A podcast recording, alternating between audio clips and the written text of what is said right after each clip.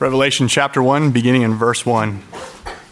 The revelation of Jesus Christ, which God gave him to show to his servants the things that must soon take place. He made it known by sending his angel to his servant John, who bore witness to the word of God and to the testimony of Jesus Christ, even to all that he saw. Blessed is the one who reads aloud the words of this prophecy, and blessed are those who hear and who keep what is written in it, for the time is near. John, to the seven churches that are in Asia, grace to you and peace from him who is, and who was, and who is to come, and from the seven spirits who are before his throne, and from Jesus Christ, the faithful witness, the firstborn of the dead, and the ruler of the kings on earth. To him who loves us and has freed us from our sins by his blood and made us a kingdom, priests to his God and Father, to him be glory and dominion forever and ever. Amen. Behold, he is coming with the clouds, and every eye will see him, even those who pierced him, and all tribes of the earth will wail on account of him. Even so, amen. I am the Alpha and the Omega, says the Lord God, who is, and who was, and who is to come, the Almighty.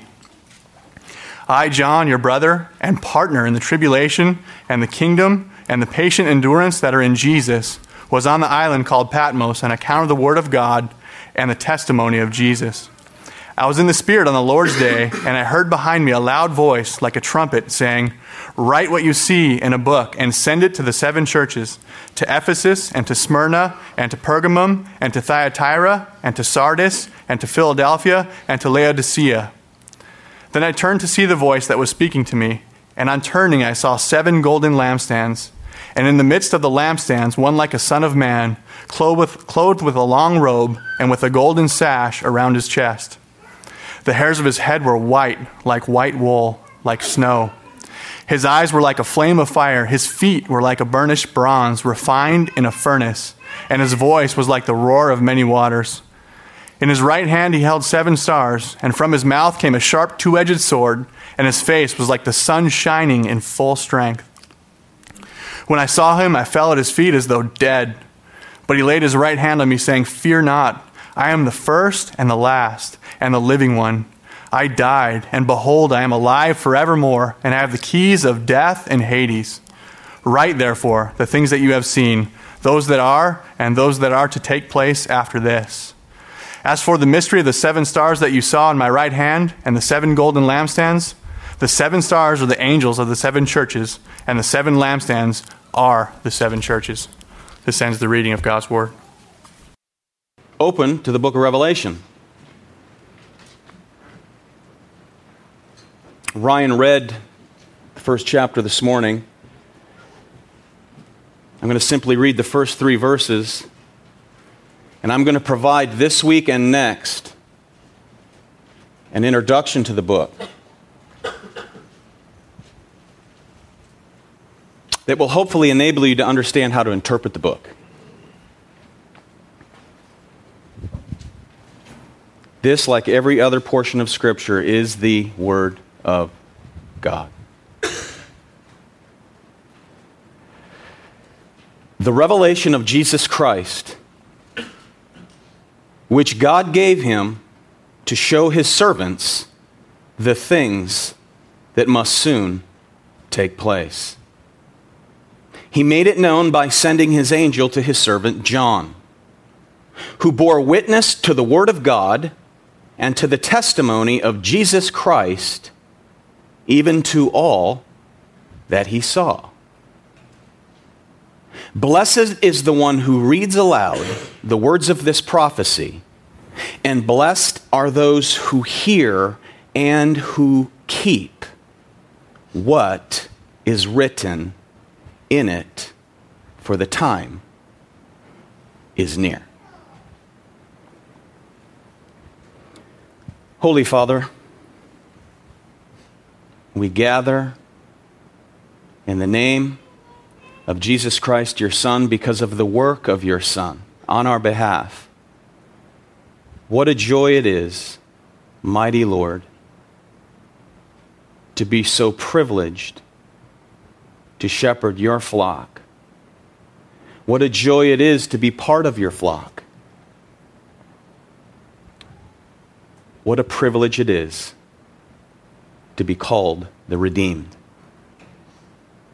Lord, I pray that as we enter into the study of this beautiful, glorious, victorious book of your Bible, that you will grant us grace. I pray that you would work within the hearts of all of your people that will attend here a spirit of humility, teachability, and ability on my part, and the power of the Spirit to minister to your people, and that we would come to a greater understanding of Jesus Christ. For it's in His name we pray. Amen.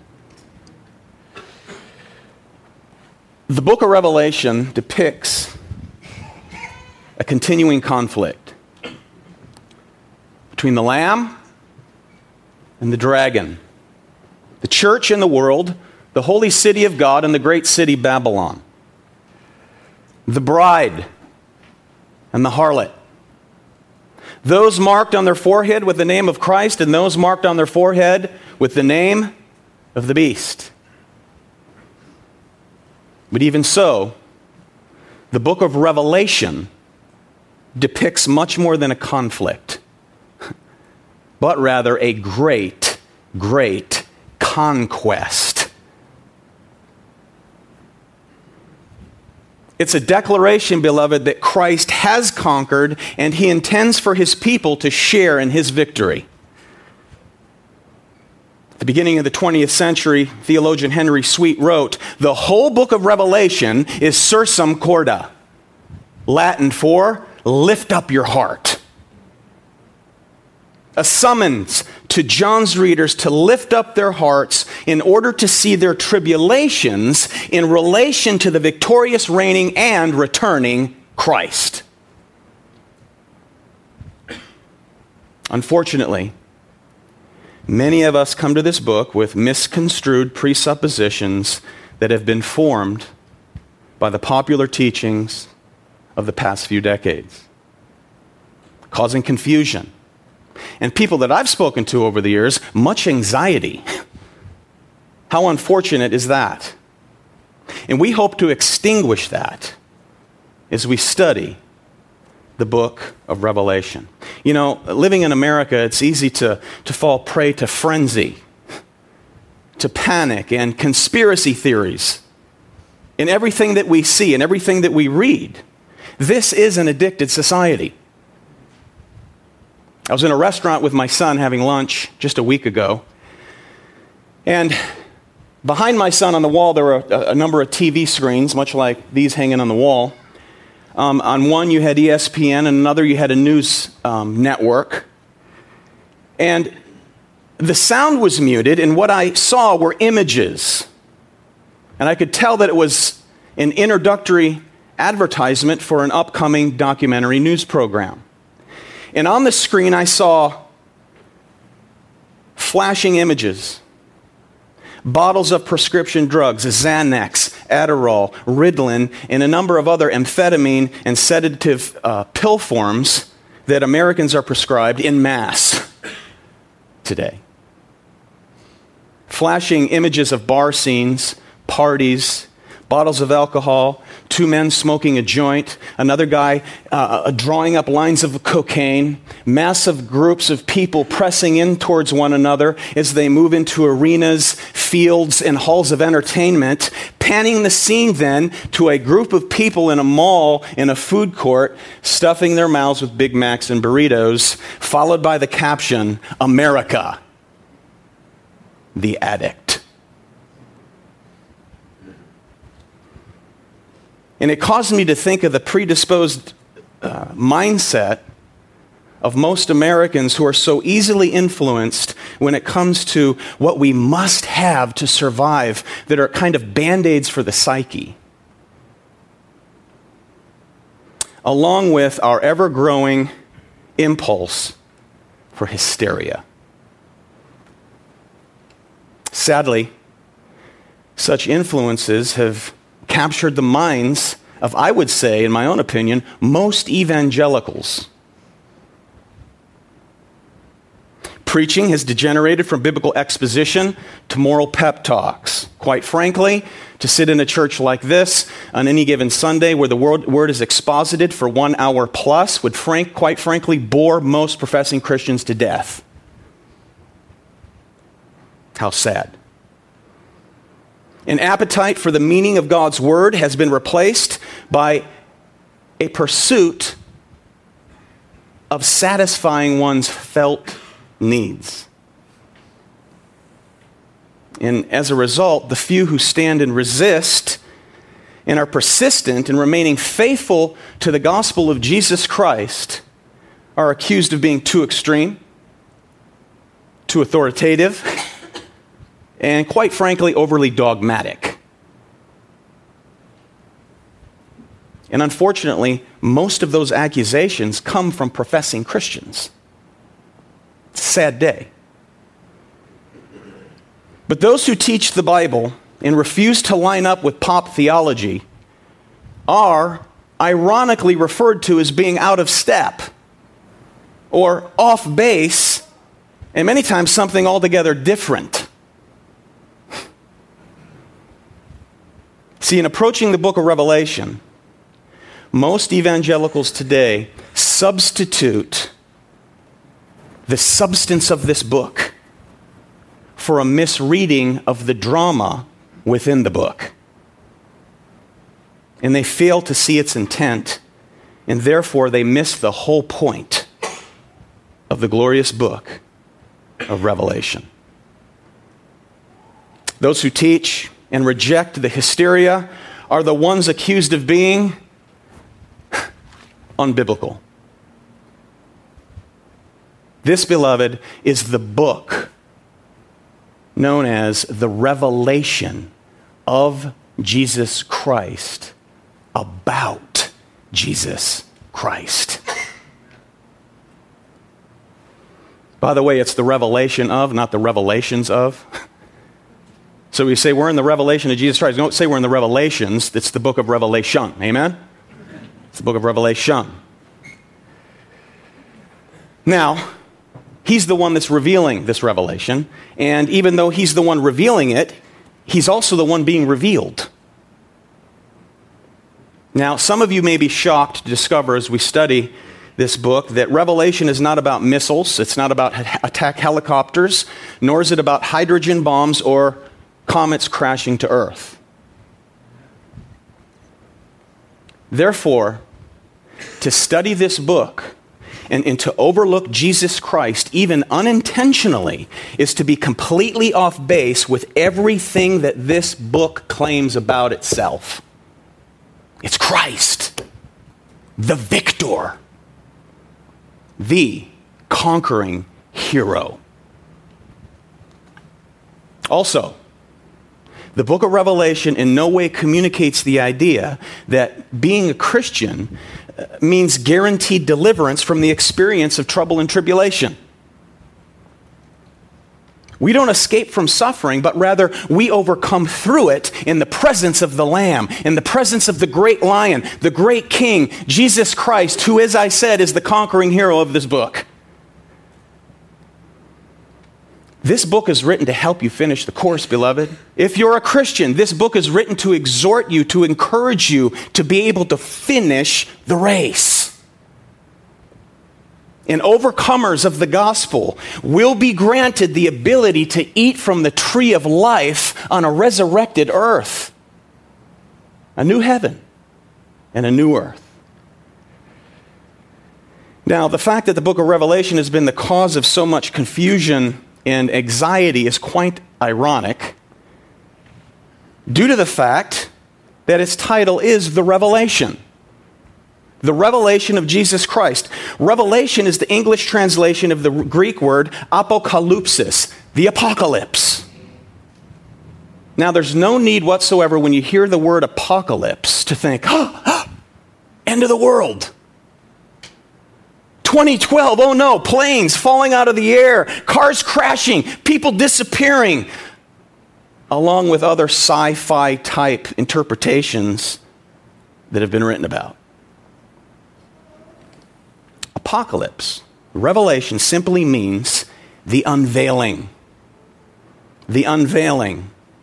It's to expose what lies behind the veil. It's something uncovered. It's something revealed. It's the uncovering and the revealing of Jesus Christ, Victor.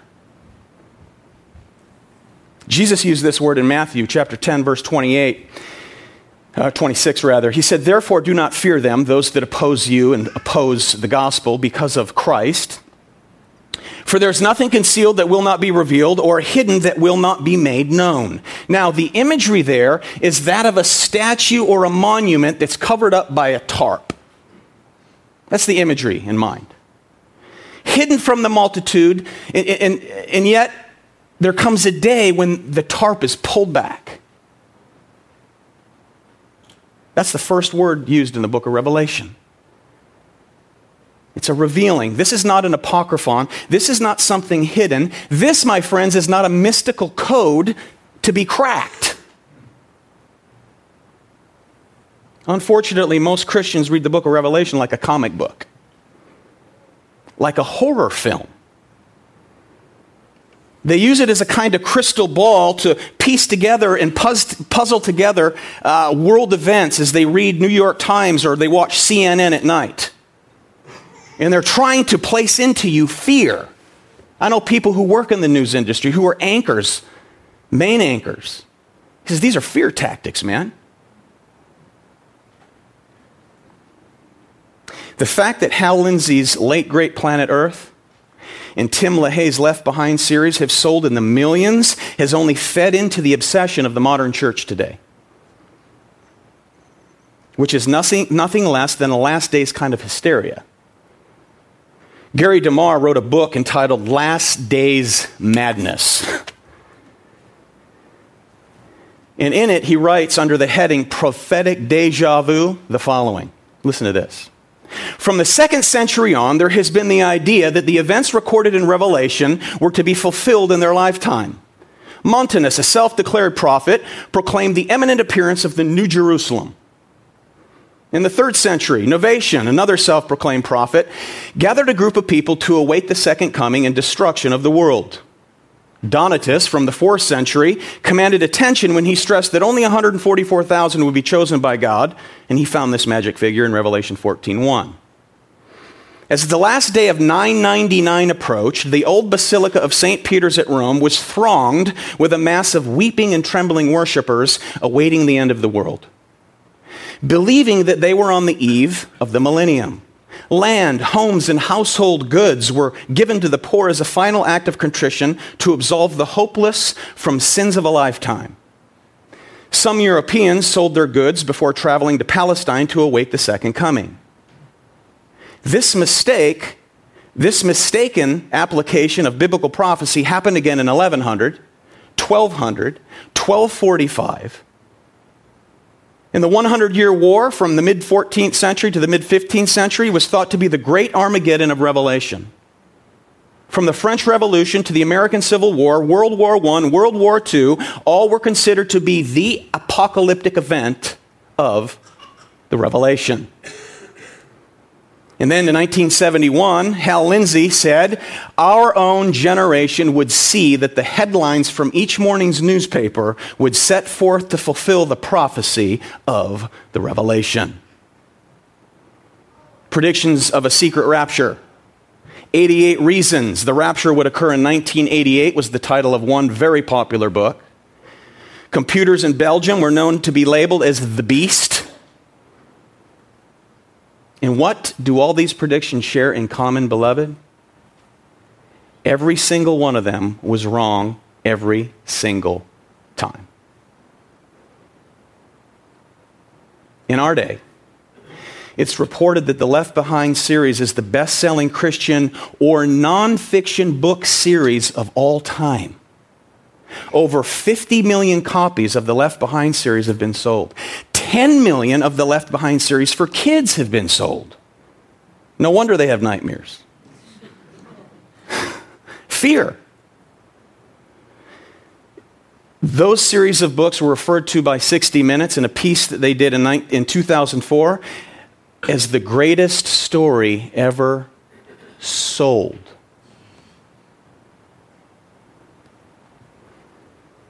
As people read these popular end-time books, it's understandable why the modern church is obsessed with prophecy and why these books are so popular. They read like a novel. They're incredibly entertaining. They're very fascinating, but beloved, they are not biblical. I've never read one, but they look fun. I heard a radio preacher just last week describing the mark of the beast. He described the mark of the beast as a kind of microchip that people will be forced to take in order to buy food and goods in the marketplace. He spoke about fathers who will want to feed their children, and they will be forced to make a decision, either starve and or be beheaded, or have this microchip planted within them and become sealed for eternal hell.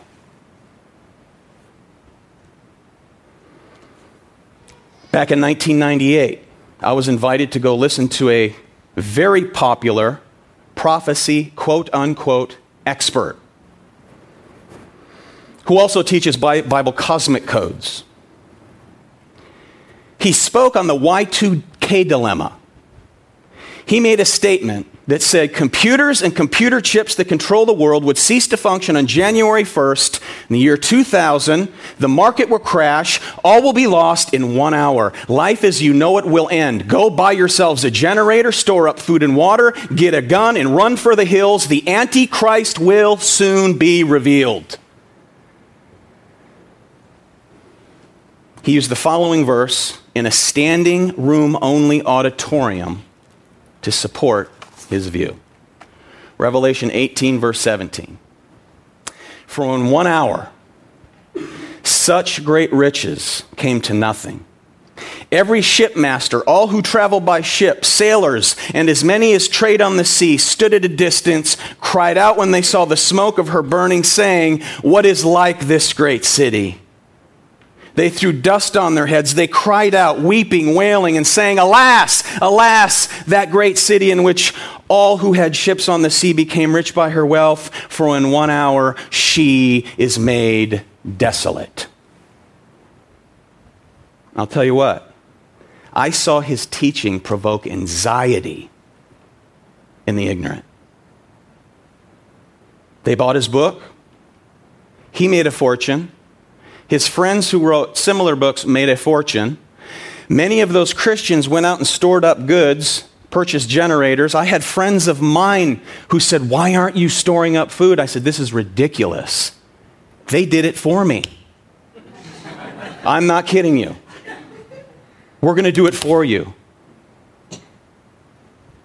My friend who worked in retail at the time told me that stores had a no-return policy on generators, because they knew, the world knew, that this wasn't going to happen. And again, the church was the laughingstock. What that night revealed to me was this: that people will fill an auditorium more eagerly to hear about Antichrist than they will Jesus Christ.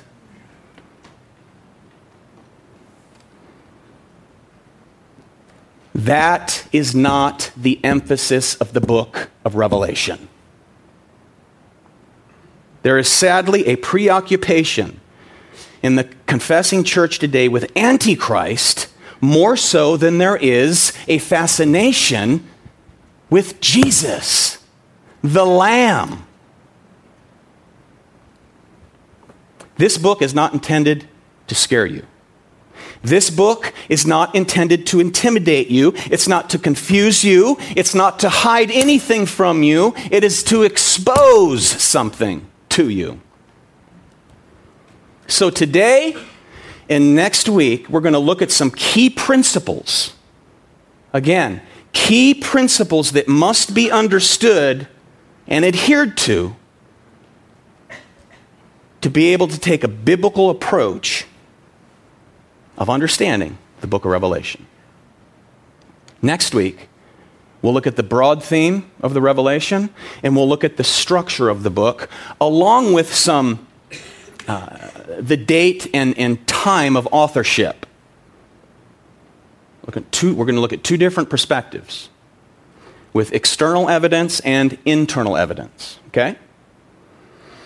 Hint, the revelation of Jesus Christ is not meant to be read in chronological order. Hint, the book of Revelation is not meant to be read in chronological order.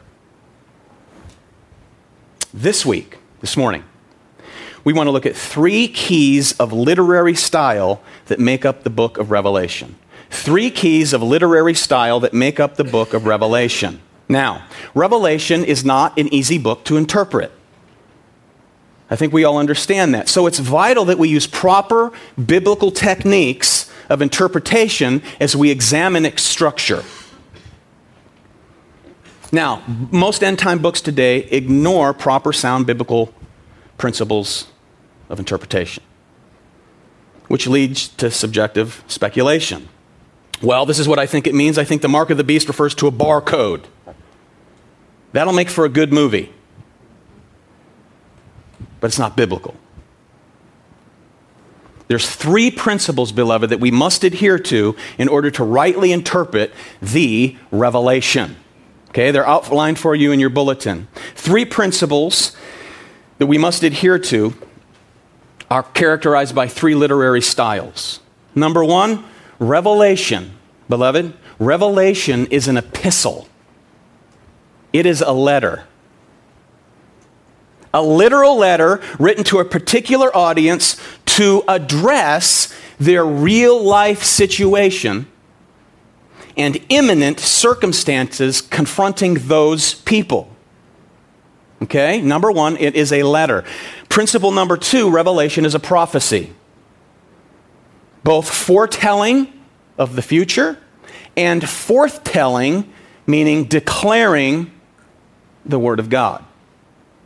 And thirdly, revelation is apocalyptic, meaning this is a genre of literature. This is a style, a particular style of writing that seeks to communicate to the reader symbolically. Okay, did you get that? To communicate to the reader symbolically, via imagery. First, let's look at the fact that it is a letter. Notice there's an author. It's John. There's an audience. There's recipients. 7 churches, 7 historic churches in Asia Minor. There's a prologue explaining its basic purpose. Chapter 1, verses 1 through 3. I just read that this morning. There's a greeting, chapter 1, verse 4 through 5a. There's a farewell, chapter 22, verse 21. And then you have the body of the letter, chapter 1, verse 5b to 22, verse 20. This is the same formal arrangement that we see in Paul's letters. Church of Colossae, Church of Philippi, Church of Corinth, Church at Rome. So this letter, right here, the book of Revelation, was written to address an historical situation, real people facing real problems. We must not forget that. It was written for a church under attack, under heavy attack, beloved, and it was written to comfort those to whom it was addressed.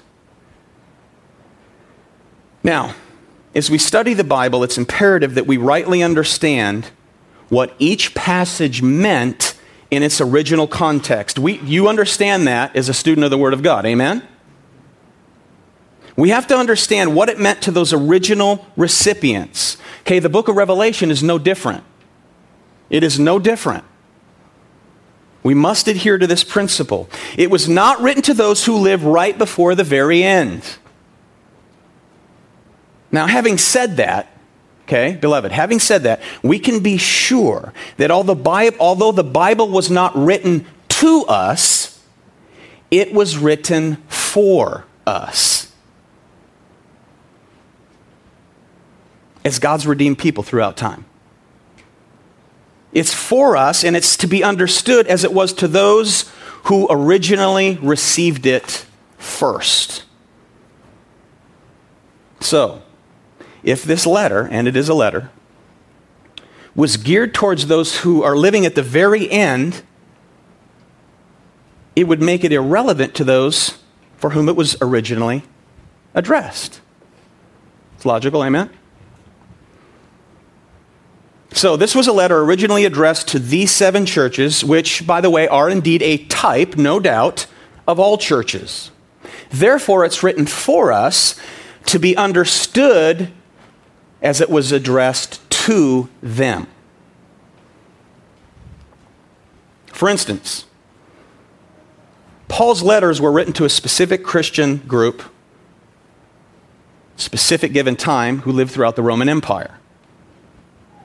And as the Word of God, they are at the same time for all Christians everywhere. When we study the book of Romans, which we'll get to sometime, we're going to lay down the context. Who wrote it? Why he was writing it? What was going on? The church of Philippi. I mean, the church of Corinth.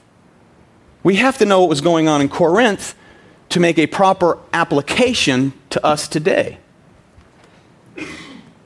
So once we understand the original context to the original recipients, then we can know how to make a safe application in our day and in our present context. So case in point, beloved, is this. Scripture cannot mean for us what it never meant for the original readers. One theologian has said it like this, quote, "Any interpretation of this book, Revelation, that necessitates a 21st century perspective is almost certainly wrong."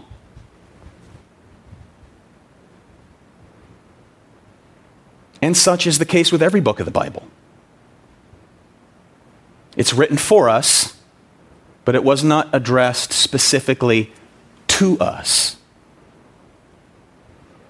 That's principle number one. The book of Revelation is a letter, a real letter, an epistle. Principle number two, or key number two, Revelation is a prophecy. Revelation is a prophecy, foretelling about the future, no doubt, and also forthtelling or declaring the word of the Lord. Both elements occur in the Old Testament.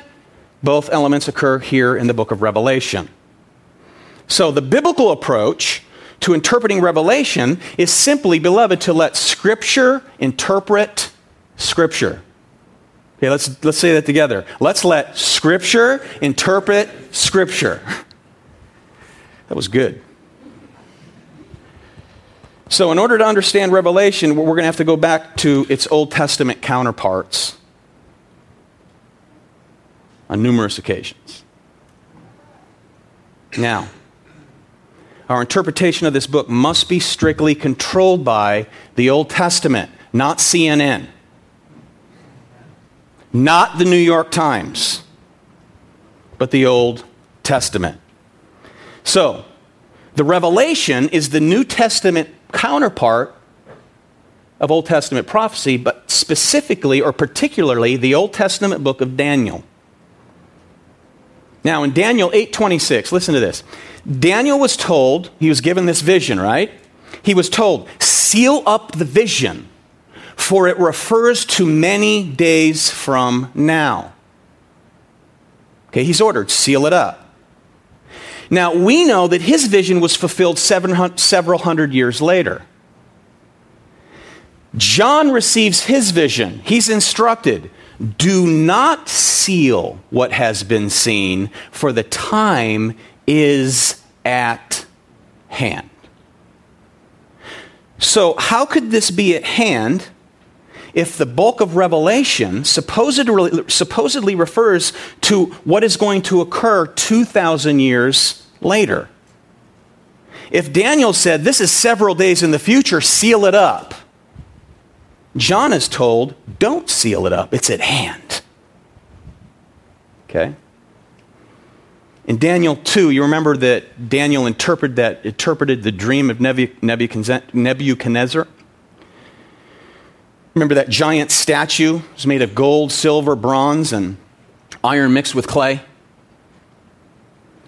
And that revealed for Daniel that there would be 4 successive world empires, beginning with Nebuchadnezzar's, the Babylonian Empire, followed by the Medo-Persian Empire, and then the Greek Empire, and then the 4th would be the Roman Empire.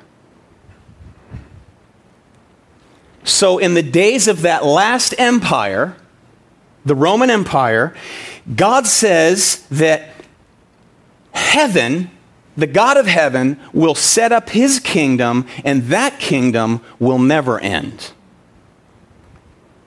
In Daniel chapter 2, verse 44, and in the days of those kings, the God of heaven will set up a kingdom that shall never be destroyed. Nor shall the kingdom be left to another people. It shall break in pieces all these kingdoms and bring them to an end, and it shall stand forever. Okay. That eternal kingdom was inaugurated and preached at the first coming of Jesus Christ. That kingdom will be finally consummated at the second coming of Jesus Christ. Daniel 2:28, he, God, had showed and made known what must take place in latter days. In Revelation chapter 1, the revelation of Jesus Christ, which God gave him to show his servants the things that must soon take place. So what were those latter days in Daniel's book? The answer is right there in Revelation chapter 1, verse 1. Who was it that inaugurated the kingdom that God will never destroy? Jesus Christ. In Matthew chapter 4, verse 17, Jesus began to preach and say, "Repent, for the kingdom of heaven is at hand." Now, that phrase there, the term at hand or near, is not that the kingdom of God is on the horizon or that it's coming sometime soon, but that it's actually here now. It's being communicated in a way that's known as an exaggerated statement of imminence. It's now. It is upon you. Remember what Jesus said when he was casting out demons. He said this, Matthew 12:28. If I cast out demons by the Spirit of God, surely the kingdom of God has come upon you. So his casting out demons proved, number one, he is the kingdom. Amen? Jesus is the king. Jesus is the kingdom. The kingdom has arrived in Christ. So whether you realize it or not, the kingdom has come, and the kingdom is still coming. In Luke chapter 17, verse 20, Jesus said, "The kingdom of God is not coming with signs to be observed, for behold, the kingdom of God is in the midst of you." Luke 17:20. You know, a lot of people talk about this war as though a Christian can lose the war. But one writer has said, look, the war is over, Christian, whether you want it to be or not. Colossians chapter 1, verse 13. He has delivered us from the domain of darkness and transferred us to the kingdom of his beloved Son. Chapter 2, verse 15. He, Christ, disarmed the rulers and authorities and put them to open shame by triumphing over them in him.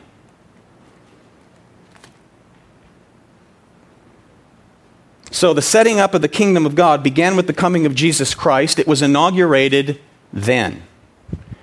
Look back at Revelation 1, verse 5. Christ is the ruler of the kings on earth. Notice verse 6. He has made us to be a kingdom and priests in that kingdom. Notice Revelation 1, verse 9. Now, John refers to himself, notice, as a brother and what? A partner in what? Tribulation, and a partner in the kingdom. kingdom.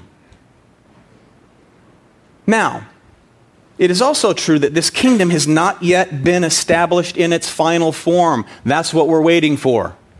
That's what we look forward to, because that is the New Jerusalem, which tells us that the ultimate fulfillment of Daniel's prophecy is an everlasting kingdom. Inaugurated by Christ, it will come to pass through a process and not one cataclysmic event. We're in the midst of that process. It came and it's coming. It will be finally consummated at the return of our glorious Lord, the Lamb of God who was slain before the foundation of the earth. So that inaugural prophetic truth enables us to understand the New Testament. Now, the subject matter, or the concern in this letter. Literal letter, it's a prophecy, there's a concern here. The things that what? Next word. Must soon take place. Revelation 1:1. Blessed are those who hear, verse 3, and who keep what is written in it, for the time is near. Now, over and over again in the book of Revelation, we have references to time frames of nearness.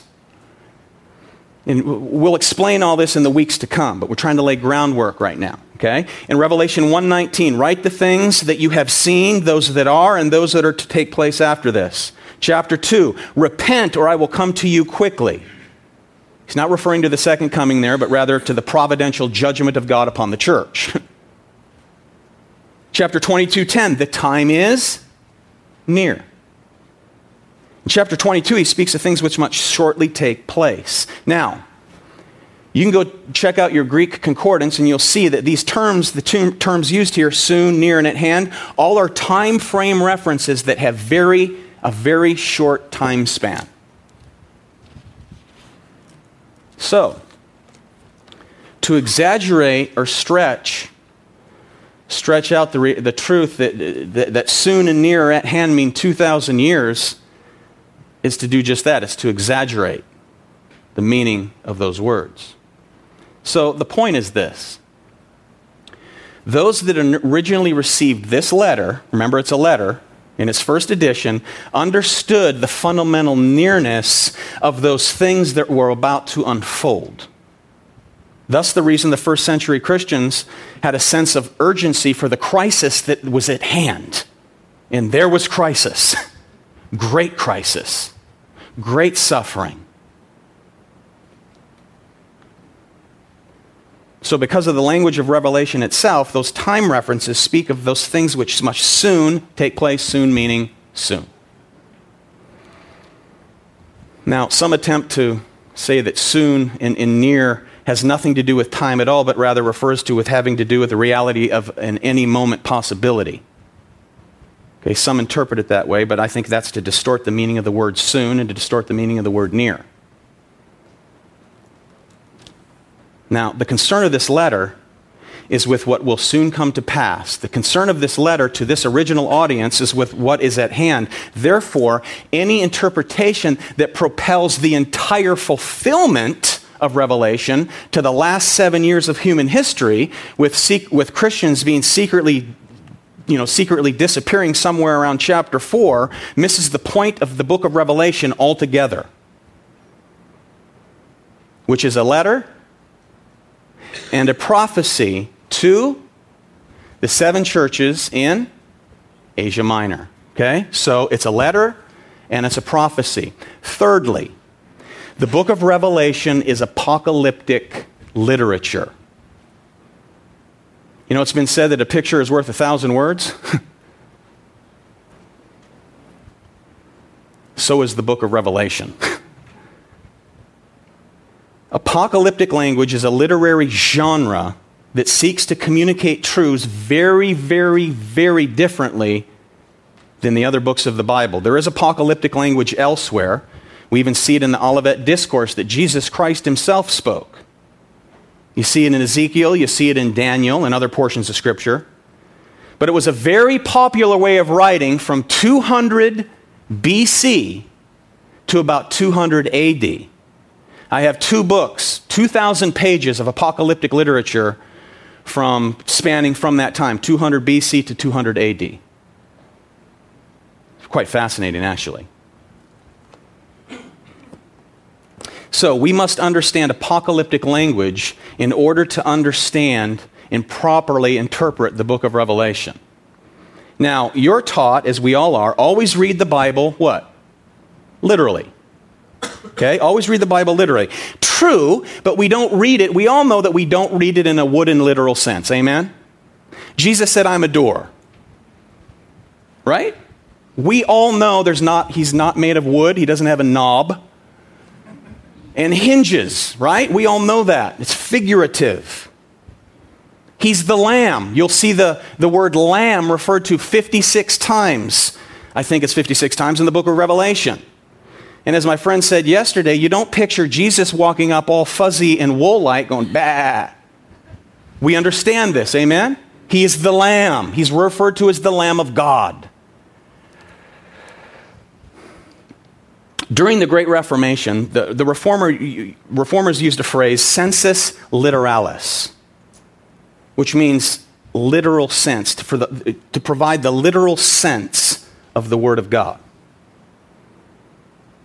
That does not mean that we take each word in its radical, literal, or wooden sense, but in its literal or intended sense,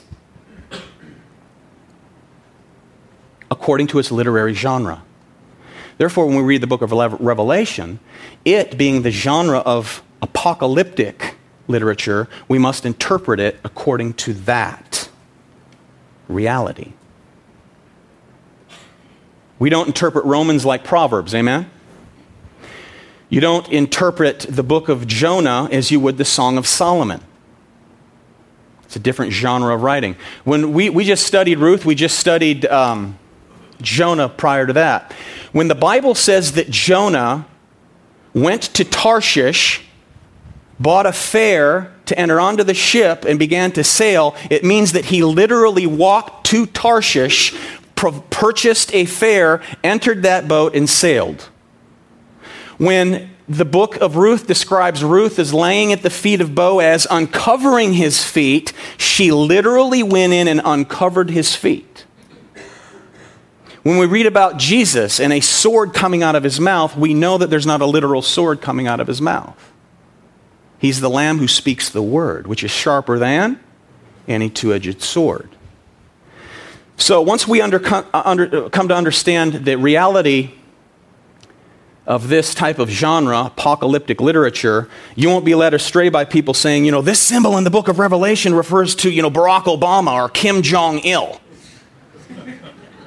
And this over here is a hydrogen bomb.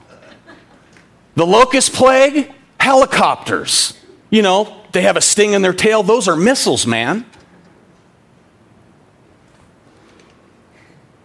Apocalyptic literature is chock full of imagery. So, when you read the Bible, you read it literally wherever possible. When you read the book of Revelation, you read it symbolically wherever possible. Okay? We read it symbolically wherever possible. Now, in this book, you will see the symbolic use of numbers, huge in this book. The symbolic use of colors and images and cosmic signs in the heavens and so on, describing for us a glimpse into the heavenly realm, this veil being pulled back as we'll spend the first 11 chapters looking at this war going down here on earth from an earthly perspective. And then all of a sudden the veil is pulled back in chapters 11 and 12 that enable us to see what's going on behind the scenes that's causing this. The cosmic reality of those things. In the middle of the book of Revelation, we see the birth of Christ, which is, again, a principle to be adhered to, that the book is not chronological. You know, some used to say that the book of Revelation was written in secret code in case the Romans got a hold of it. Now, that's a romantic notion, but highly doubtful. It was written in a style that was not at all, beloved, uncommon, especially when people were suffering persecution. Very important, as we will see. So how then did apocalyptic language function? How did apocalyptic language function? Quite simply, beloved, to stimulate the imagination. To stimulate the imagination. Apocalyptic language, like poetry, is evocative language. It's evocative language. It's suggestive. It's reminiscent. And Revelation is reminiscent in that it calls to mind certain images that have been previously established already. In the case of Revelation, you'll see that it's images that are established in the Old Testament. John's experience, as we read through this book, we'll see was something he could not describe on the surface. So he goes and he reaches for pictures. He uses symbols in order to describe this glorious heavenly vision. And then where do these images come from? He draws from imagery that he knew very, very well. He makes use of symbolic language, which is very familiar to him and any Jew in the first century from the Old Testament. For instance, look at Revelation 6, verse 12. I looked, and behold, there was a great earthquake. The sun became black as sackcloth. The moon became like blood. Now, there's all kinds of people today doing all kinds of weird things looking for this blood moon thing. Now, is this referring to a cloud caused by hydrogen bombs or comets hitting the earth? I don't think so. But if I study the Old Testament counterparts, I begin to see that these dramatic images are very clear as I simply read the Old Testament. Okay? For instance, you can read of giant earthquakes or mountains shaking. This is imagery that comes from the Old Testament. And again, Revelation takes us back to imagery, not specific quotations, but imagery of the same type of event. And you'll see giant earthquakes or mountains shaking in the Old Testament, and I just listed these that you can go look on your own, we don't have time, from Exodus 19, Psalm 18, Isaiah 13, Isaiah 24, Nahum 1, Joel 2. The earth becoming as sackcloth, or the sun was darkened, or darkness covers the earth. We see that language in Exodus 10, Job 9, Isaiah 5, Isaiah 24, Ezekiel 32, Amos 8, Joel 2, Micah 3. The moon becomes like blood, or its light is taken away.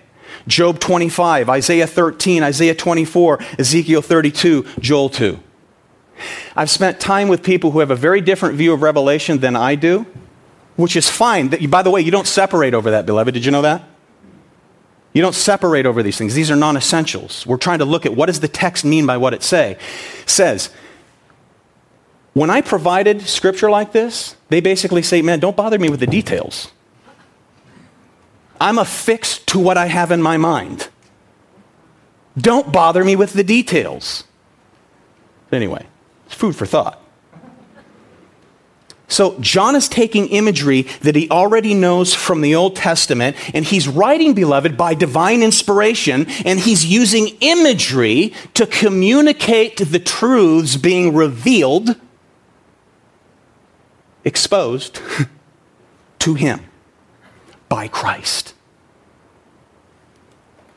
Question: do you think that the original recipients of this letter understood the imagery? Answer, yes. Yes. John was writing to these people, beloved, a mission and a message. A mission and a message. Why did it make sense to them? Why did it make sense? Because the original audience understood the imagery involved. Now, every culture throughout time has images that they're familiar with. Symbols that don't have to be explained.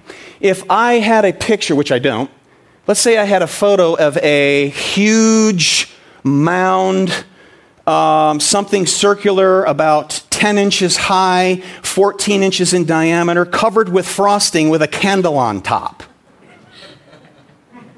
What comes to your mind? A birthday cake. Amen?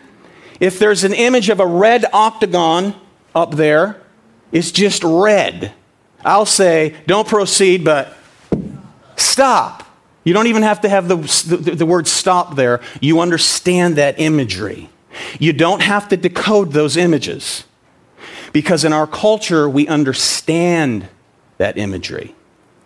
Different cultures have different symbols, so the original recipients of the book of Revelation understood those symbols. Amen? So we're going to have to put in the work to understand the symbolism that they would have understood. Amen? Now, for instance, I want you to look at this exercise. Okay? This is apocalyptic language in our day, and see if you can figure out what I'm talking about. The crescent moon mooned larger. While the eagle slept, two silver birds flew above the wall and tore into the apple. The great and the small, the finest and the bravest perished. Ashes to ashes, from dust to dust, the bull and the bear stood still. As the smoke rose from the twisted steel mountain. Its number is 911.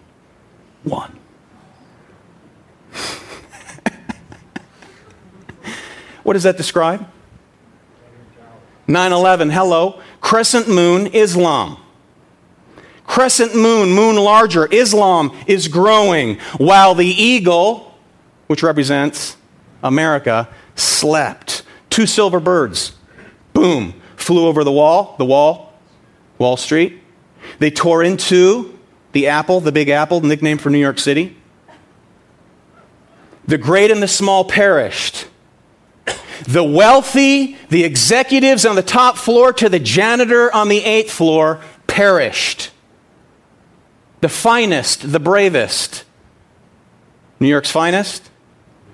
Police, New York's bravest. Ashes to ashes, from dust to dust. Remember the ash? The bull and the bear stood still. New York Stock Exchange. And the smoke rose from the twisted steel wreckage mountain.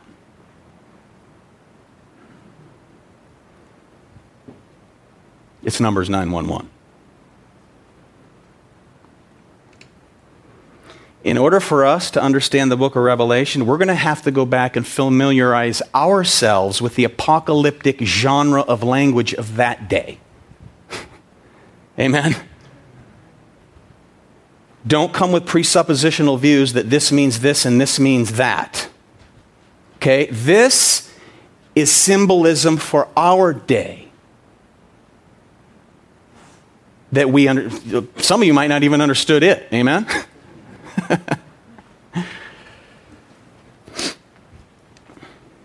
I only added a little bit to that. Jeanne Constantino came up with that, and I just added a couple things to it. Now, if today's newspaper, beloved, is necessary and is the necessary key to interpreting the book of Revelation, then no generation until our own could have understood or obeyed it, let alone if it's another 1,000 years off. Revelation 1:3 says, "Blessed are those who hear," we're going to talk about that next time, "and keep," i.e. obey, what is written in it. Now, how would they have read and obeyed what's written in it if the prophetic truth within was intended for an audience 2, 3, or 4,000 years later?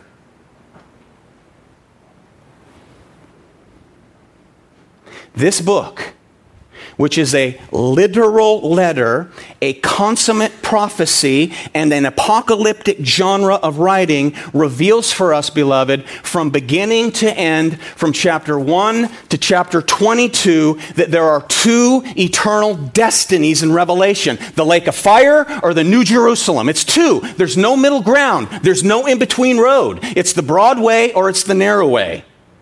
You're either with the victor in the Lamb of Jesus Christ, or you're chained to the dragon. Where are you? Well, I'm on an island of mediocrity. A dear friend of mine returned to Pacific Hope Church, just finished seminary. Our brother Anthony Melicherek, one of our elders of the past who went on to seminary and is back, and I'm very thankful. He came in to pray on Wednesday night. We never made it to the prayer meeting, but we fellowshiped for 3+ hours, and it was a joy for me, by the way, brother. And we're talking about the compromised condition of the professing church of Jesus Christ, especially in America. And we were talking, he said, you know what? Many people are anchored, and they've anchored their life on an island of indifference. They're docked in their comfort. And they're deceived into thinking that they can set sail anytime they want for the mainland of eternal security. But what they don't realize is that they've tied themselves off onto something that is not an island, but it's a floating cabana. What they thought to be a shelter of middle ground, a shelter of a delay, a shelter of procrastination with this whole Jesus thing is really an island of doom, and it's drifting towards the great abyss, and they don't even know they're moving. There's two camps in Revelation. There's two peoples. There's no neutral ground. You're either owned by the Lamb or you're a slave of the dragon.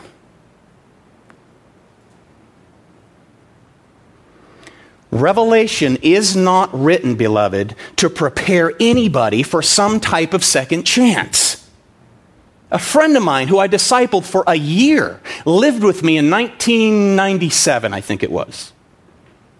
I discipled him every day for a year. And he finally concluded that, you know what? I'm just going to go back to my vomit.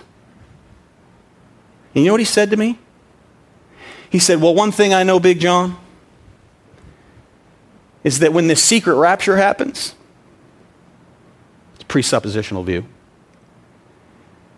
I won't take that chip. And I'll become an evangelist with everything you taught me. And I'll see you in heaven. He was misreading Scripture because of some novel that he read.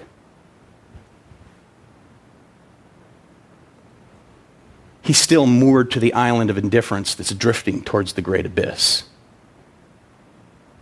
There's no second chance for anybody. The call is to repent of lukewarmness, repent of indifference, and come to Christ, the Lamb of God who was slain before the foundation of the earth. He's the victor of the book. He's the conqueror. You're either in him or you're not. To conclude, what's the book of Revelation about? In a nutshell. Romans 8:38 is a good summary. Look at it. I am sure that neither death, nor life, nor angels, nor rulers, nor things present, nor things to come, nor powers, nor height, nor depth, nor anything else in all creation will be able to separate us from the love of God in Christ Jesus our Lord. Now that just about summarizes everything in the last book of the Bible, known as the Revelation. It is about the complete security of God's suffering people to the end. In the midst of turmoil, in the midst of tribulation, in the midst of trial, in the midst of temptation, you will persevere to the end because of the one who persevered before us. And no matter what may come or when it comes, the true believer is secure because they have the mark of God upon their foreheads. That's symbolic. Just as the mark of the beast is symbolic. Because the genre of literature is apocalyptic. But even that great truth fails to capture the real message of Revelation, not because such security isn't true, but because it fails to ask the right question. We must always be careful to read the Bible theologically, beloved. In other words, rather than asking, what does this book have to say to me? What we ought to instead be asking is, what does this book teach me about Jesus? Not the Antichrist, about Jesus.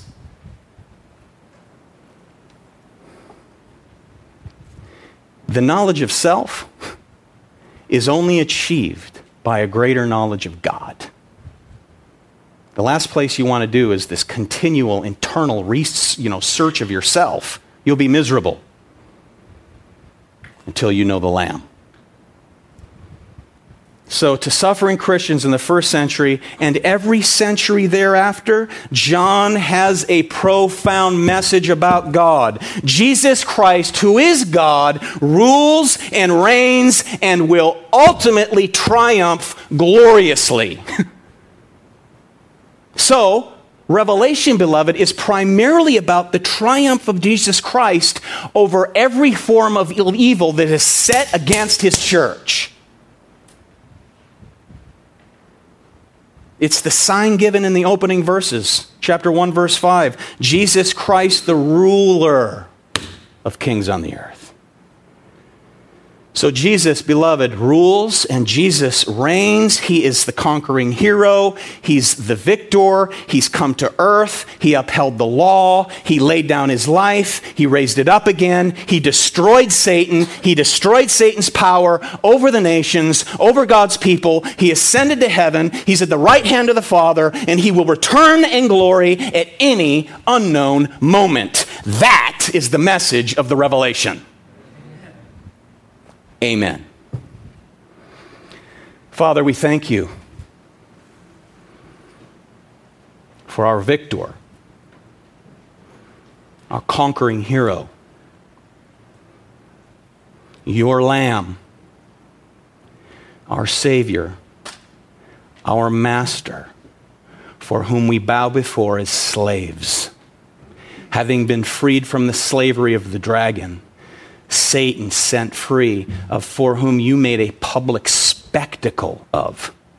We praise you. We thank you. And I ask that we will stand in a position of humility, teachability, to work our way through this glorious, beautiful book about your Son, our Savior, Jesus Christ. For it's in his name we gather and pray. Amen.